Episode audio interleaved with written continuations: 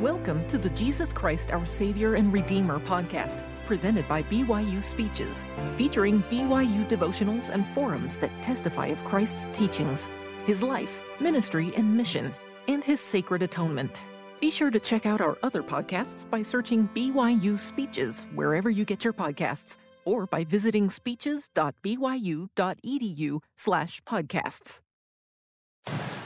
Brothers and sisters, it's a joy to be with you today.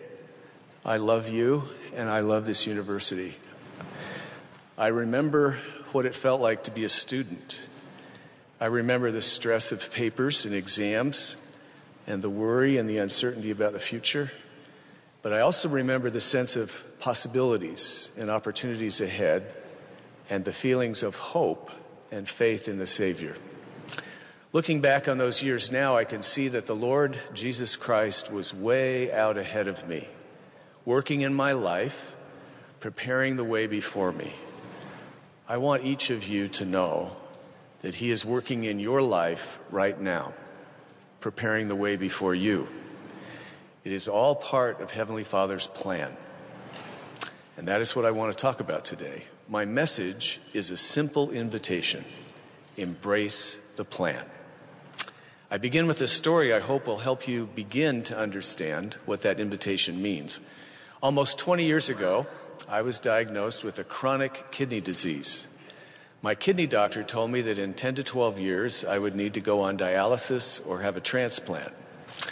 In my mind, I said to myself, No, I won't.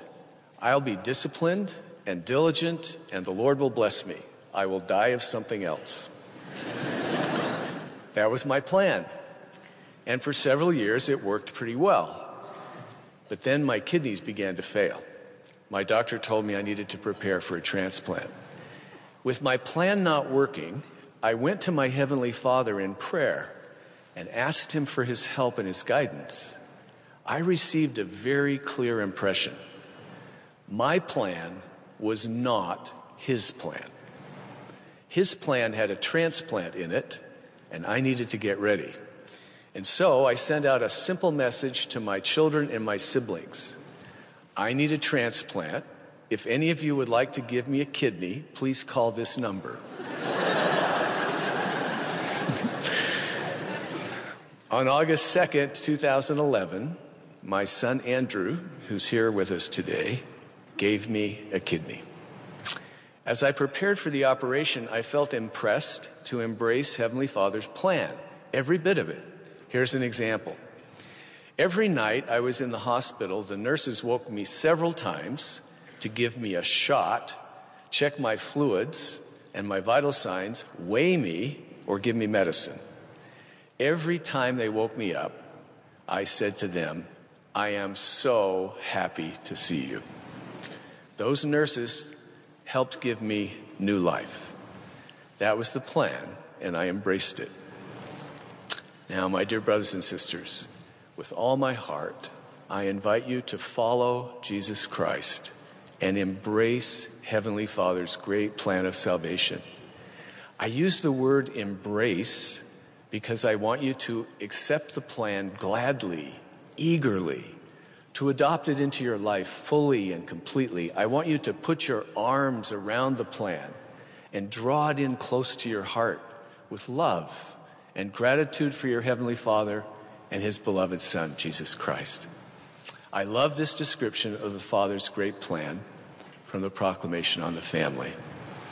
In the premortal realm, spirit sons and daughters knew and worshiped God as their eternal Father and accepted his plan by which his children could obtain a physical body and gain earthly experience to progress toward perfection and ultimately realize their divine destiny as heirs of eternal life. At the very heart of the Father's plan is the atonement of Jesus Christ. Our Father knew that mortality would be hard and blessed, dangerous and peaceful, full of, adversity and also glorious opportunities. He knew we would all sin and all face the challenges of mortal life. And so he sent his son to be our Savior and Redeemer. As Alma taught, Jesus took upon him death that he may loose the bands of death. He took upon him our infirmities, that his bowels might be filled with mercy, that he may know how to succor us. The Son of God took upon him the sins of his people, that he might blot out their transgressions according to the power of his deliverance. The atonement of Jesus Christ makes the Father's plan of happiness a reality. Not only will all be resurrected, but those who come unto Christ, repent of their sins, and make and keep sacred covenants with him may receive peace in this life and the great gift of exaltation and eternal life with their families in the world to come. Indeed, the redeeming power of Jesus Christ enables family relationships to be perpetuated beyond the grave. Sacred ordinances and covenants available in holy temples make it possible for individuals to return to the presence of God and for families to be united eternally. This is the Father's great plan of happiness. All of you, no matter what your situation, may come unto Christ, become the seed of Abraham, the covenant people of the Lord, with a special place in the Father's plan. Each of you has been given a combination of personality, gifts and talents, experiences, and capacities that is unique in God's universe. There is no one else like you.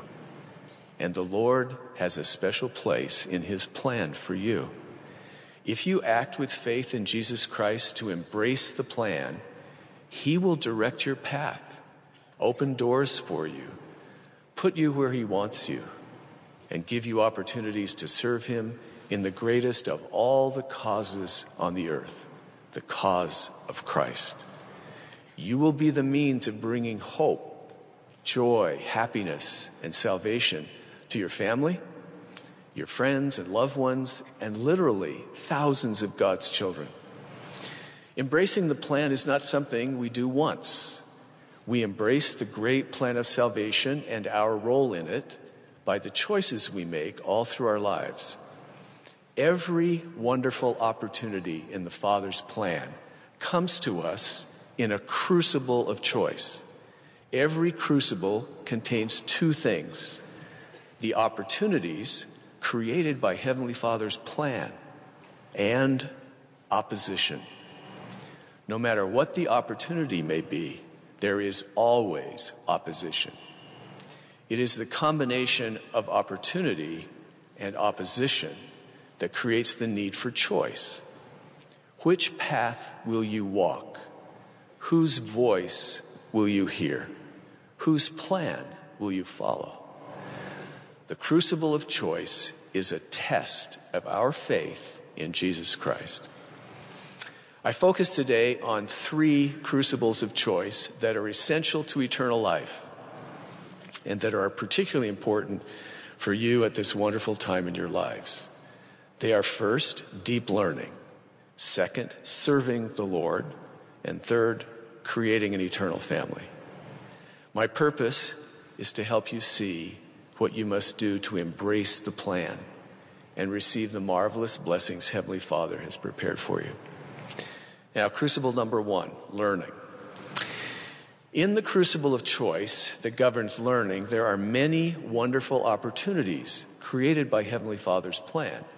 Indeed, as Elder David A. Bednar has taught, the overarching purpose of Heavenly Father's great plan of happiness is to provide His Spirit children with opportunities to learn. The learning that fulfills the overarching purpose of Heavenly Father's plan is deep learning. Learning of the whole soul, the mind, the heart, the body, and the immortal spirit. Learning is deep when it increases our power to do three things. First, to know and understand. Second, to take effective, righteous action. And third, to become more like our Heavenly Father. That is Heavenly Father's plan. We are the spirit children of Heavenly Father. Every single one of us has the potential to become like Him. We all have different gifts and talents and we all have different challenges in mortality. but our Father has blessed us with the opportunity and the capacity to learn deeply in His eternal plan. The power of deep learning has great value in your family, in your service in the church, in your work, and in your community. It also brings great joy. Think of a time when you figured out how to solve an important problem or challenge you faced. It probably felt like a light going on in your mind, your heart. The scriptures use words like enlarge, enlighten, quicken, delicious, and joyous to describe what happens when we learn deeply. Deep learning applies to all truth in any field of knowledge. However, the most important knowledge we need to acquire is knowledge of the things of God. Spiritual knowledge, therefore, must have first place in our hearts and in our priorities. Making spiritual knowledge a priority means making time every day for personal prayer and study of the Book of Mormon and other scriptures. It means taking religion classes. It means treasuring up what we learn by writing it down. And it means worshiping in the temple often. Putting spiritual knowledge first ensures that we will rely on the Lord and the Holy Spirit in all our learning. We will see everything we study in the light of the Father's plan. I've spent my life trying to deepen my learning and trying to help others learn deeply too. That lifetime of experience has taught me that deep learning must be done in the Lord's way. By systematic study and teaching of one another, attended by the grace of Jesus Christ, and by the power of the Holy Ghost, who reveals truth, sanctifies us, and changes our very nature. Embracing the plan and seizing the opportunities for deep learning means working diligently with faith in Jesus Christ. It means humbling yourself before the Lord and seeking the companionship of the Holy Ghost. Now, arrayed against those wonderful attributes of diligence, humility, and righteousness stands the opposition laziness, pride, sin, and the distractions of the world. Of these, I believe the most dangerous is pride. In fact, deep learning creates the potential for pride to work its way into your heart. Deep learning will increase your value in the world. Recognition, rewards, good jobs, admission to graduate schools may come your way. Along with all of this good will come the temptations of pride. I want to share with you an experience from my first semester in graduate school. I took a class from a very prominent professor. I worked hard in that class all semester, prepared for the final exam, and I prayed to Heavenly Father for his help. The exam assignment was really simple, but really hard. We had to read and critique two very complex research papers. As I read the first paper, something wonderful happened. In the analysis I did and in the writing of my critique, I was blessed with insights and help far beyond my own. When I finished, I picked up the second paper and had exactly the same experience. I've never forgotten that day. When good things come, it is easy to get prideful. In fact, if we do not resist it diligently, with faith in the Savior's power to change our hearts, it is easy to get puffed up with pride. If we do, we stop learning deeply. I know that is true. The way to overcome pride and every other form of opposition and to make righteous choices about deep learning is to humbly embrace the Father's great plan of redemption. Remember with gratitude who you really are where you came from and what the Lord Jesus Christ has done for you. Always, always give the glory for all good things that happen in your life to the Lord.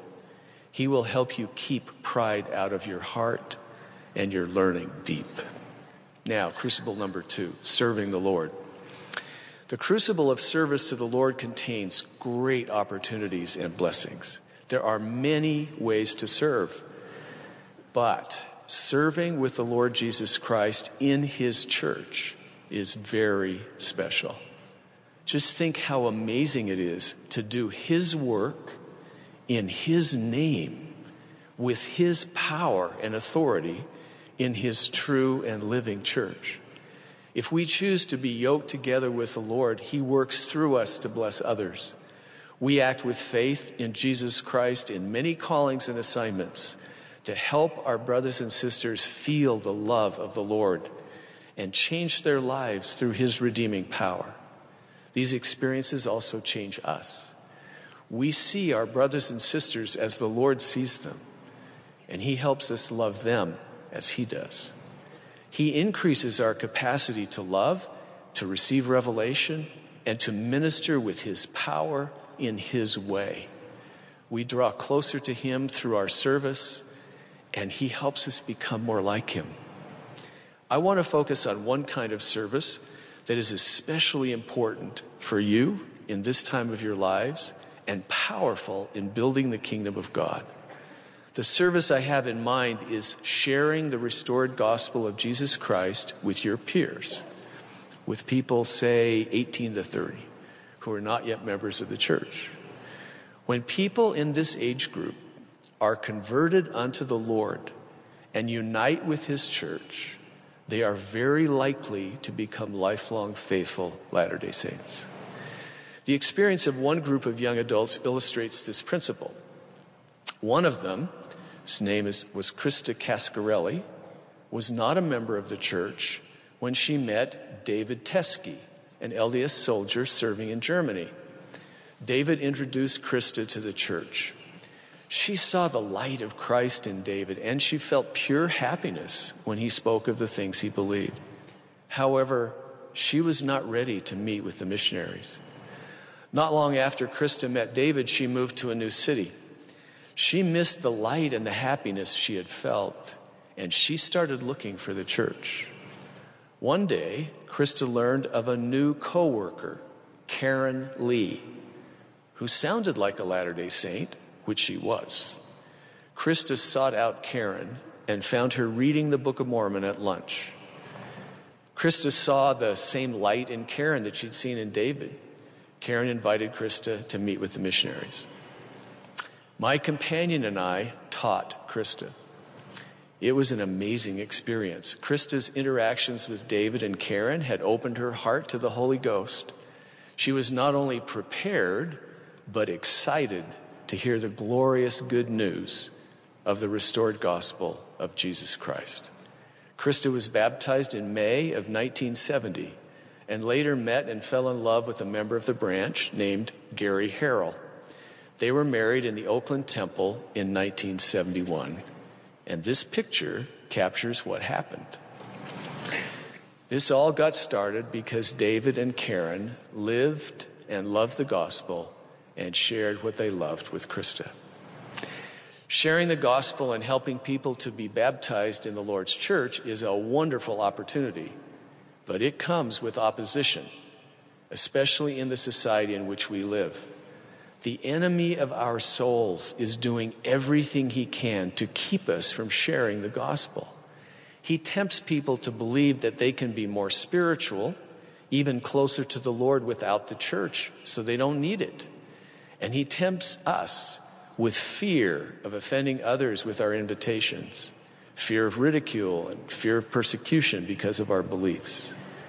Serving the Lord in his church especially sharing his gospel, is a crucible of choice and a test of faith in Jesus Christ. President Nelson has posed this question for you and for me. To what cause will you commit your effort and your good name? Will it be the cause of Christ? Will you always accept and magnify callings and assignments in the Lord's church? Will you share his gospel with people you meet, or will fear silence your voice? Brothers and sisters, the answer to fear is to embrace the plan. Live and love the gospel of Jesus Christ and his church. So that His light will be in your eyes and in your life. You can learn to share and extend invitations in a natural way with love and kindness. You can make a covenant with the Lord that you will speak for Him if He puts people in your path. I promise you that the Lord will guide you to people He has prepared. Faith in the Lord Jesus Christ and love for Him will banish fear from your heart, and you will be an instrument in His hands to bring people to Him and His true and living church. Now, crucible number three creating an eternal family. In Heavenly Father's glorious plan of happiness, it is our divine destiny, indeed, our eternal identity and purpose to have an eternal family with a celestial marriage to a beloved companion and with children sealed to us forever. These are the tremendous opportunities that fill the crucible of choice about the eternal family. That is why it's so important for every one of us, no matter what our situation, to do everything we can to encourage and promote celestial marriage and, inter- and eternal families, our own and others on both sides of the veil. As President Henry B. Eyring taught, everything we do should have celestial marriage as its focus and purpose. That means we must strive to be sealed to an eternal companion in the temple of God. We must also encourage others to make and keep the covenants that bind a husband and wife together with their family in this life and in the world to come. Given the marvelous blessings of an eternal family, it's not surprising that the crucible of choice about the eternal family is filled with much opposition and many temptations. Perhaps the most powerful forces opposing the creation of an eternal family are fear and selfishness. In a society where we see around us divorce, dysfunctional families, and much heartache in marriages, it is understandable that some might look at the prospect of building a strong marriage and an eternal family with some fear and worry. However, there's also a new kind of fear we find among us today the fear of missing out. The fear of missing out, or FOMO. I see you are familiar with this. Explains, this explains why so many young people spend so much time on social media. Based on survey data of young adults, it also seems to be affecting decisions about marriage. The classic FOMO line associated with marriage is what if I find someone better? These fears, whether fear of failure or fear of missing out, reflect a fundamental misunderstanding of the nature of eternal marriage. We do not, quote, find, unquote, the perfect partner for an eternal marriage, nor are we on our own or trapped by the past mistakes of others. The partnership of an eternal marriage is something we build together with the Lord. It is faith in Jesus Christ that will overcome these fears. When two faithful, committed Latter day Saints love each other and marry in the temple of the Lord, they make a covenant with each other and with Him.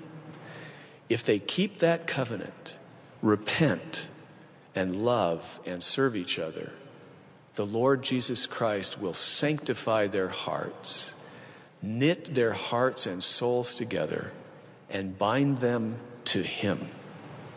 Over time, they will become one in Christ, equally yoked, beautifully matched with divine love and joy in their marriage and their family. That is the plan, and it works. I am a witness that it works. Which brings me to selfishness. In order for the supernal blessings of an eternal family to be yours, you must conquer selfishness. Brothers and sisters, selfishness is not good. If you act selfishly, you are at grave risk of making critical choices about whom to marry, when to marry, how many children to have, how to lead your family, and how to treat your spouse without the guidance of your Heavenly Father.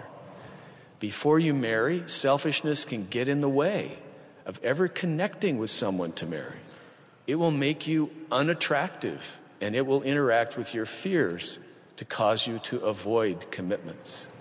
After you marry, selfishness will make you unaware of your spouse's needs or unmotivated to try to meet them. It will lead to unhappiness and discouragement in your spouse and your children. It is easy to be selfish. Let me share with you a story from our marriage. Since Sister Clark does not have a selfish bone in her body, this is another story about me.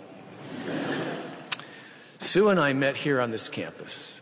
I am so grateful to Heavenly Father that He helped us find each other. We were married in June of 1971. Now, fast forward a few months. One day, I came home from school and turned on our tiny black and white TV to catch the Red Sox game. I sat down, opened up a book I needed to read.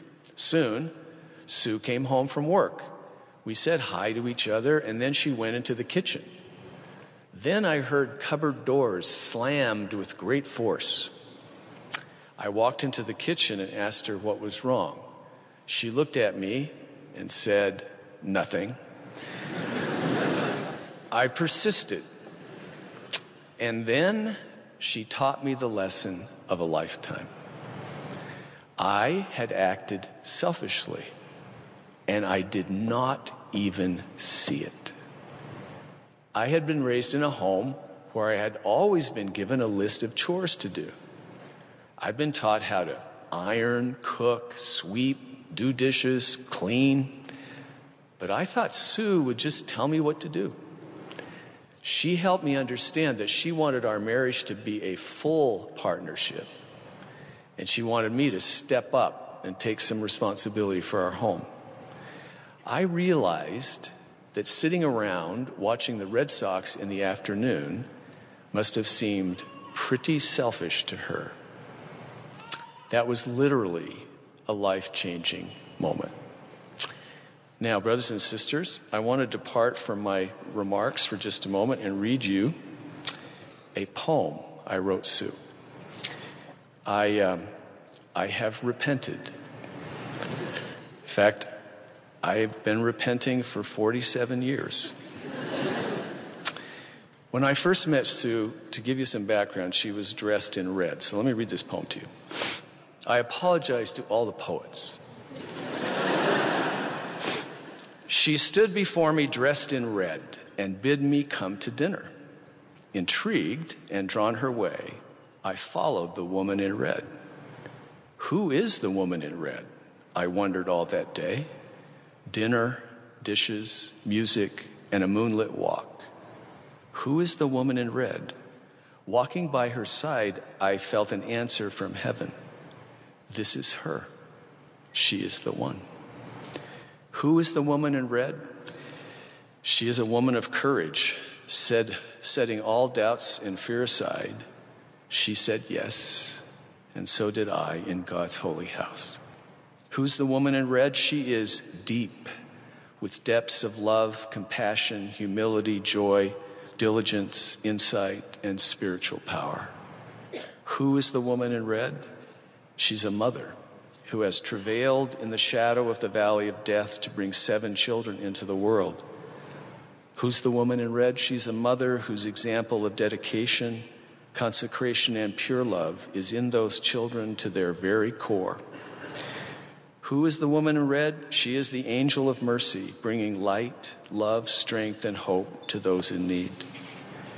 Who is the woman in red? She is my best friend who loves, corrects, lifts, inspires, and strengthens me.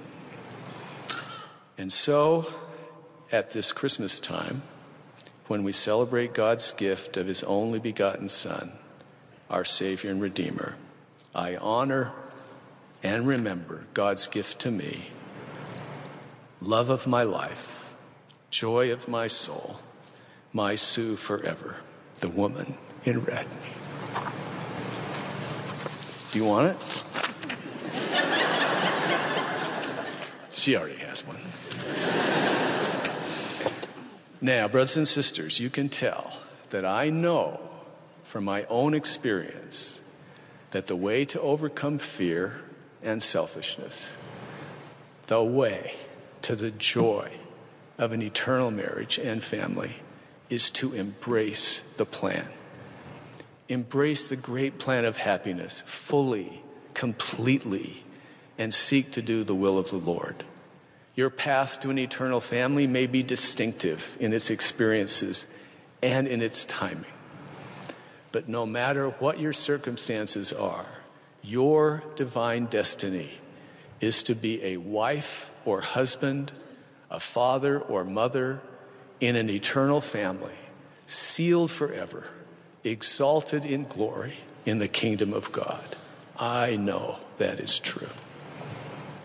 Now, my dear brothers and sisters, my invitation to embrace Heavenly Father's plan is an invitation to turn to the Lord Jesus Christ with faith in Him.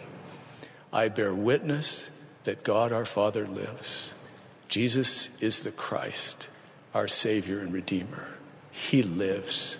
The crucibles of choice about learning, service, and an eternal family are real. But the Father's plan is perfect, and the Savior's power is complete. If you embrace the plan, the Lord will open the way before you. His redeeming power will flow into your life, and He will wrap you in the arms of His love now and forever. You will learn deeply you will serve faithfully, and you will have an eternal family. I so testify in the name of Jesus Christ. Amen. Amen. You've been listening to the Jesus Christ, our Savior and Redeemer podcast, presented by BYU Speeches. Please check out our other podcasts of recent speeches, classic speeches, and BYU Speeches compilations on overcoming adversity by study and by faith. Come follow me, Love and Marriage, and the Prophet Joseph Smith. Go to speeches.byu.edu and click on podcasts for more information. You can also find all BYU Speeches podcasts at your preferred podcast provider.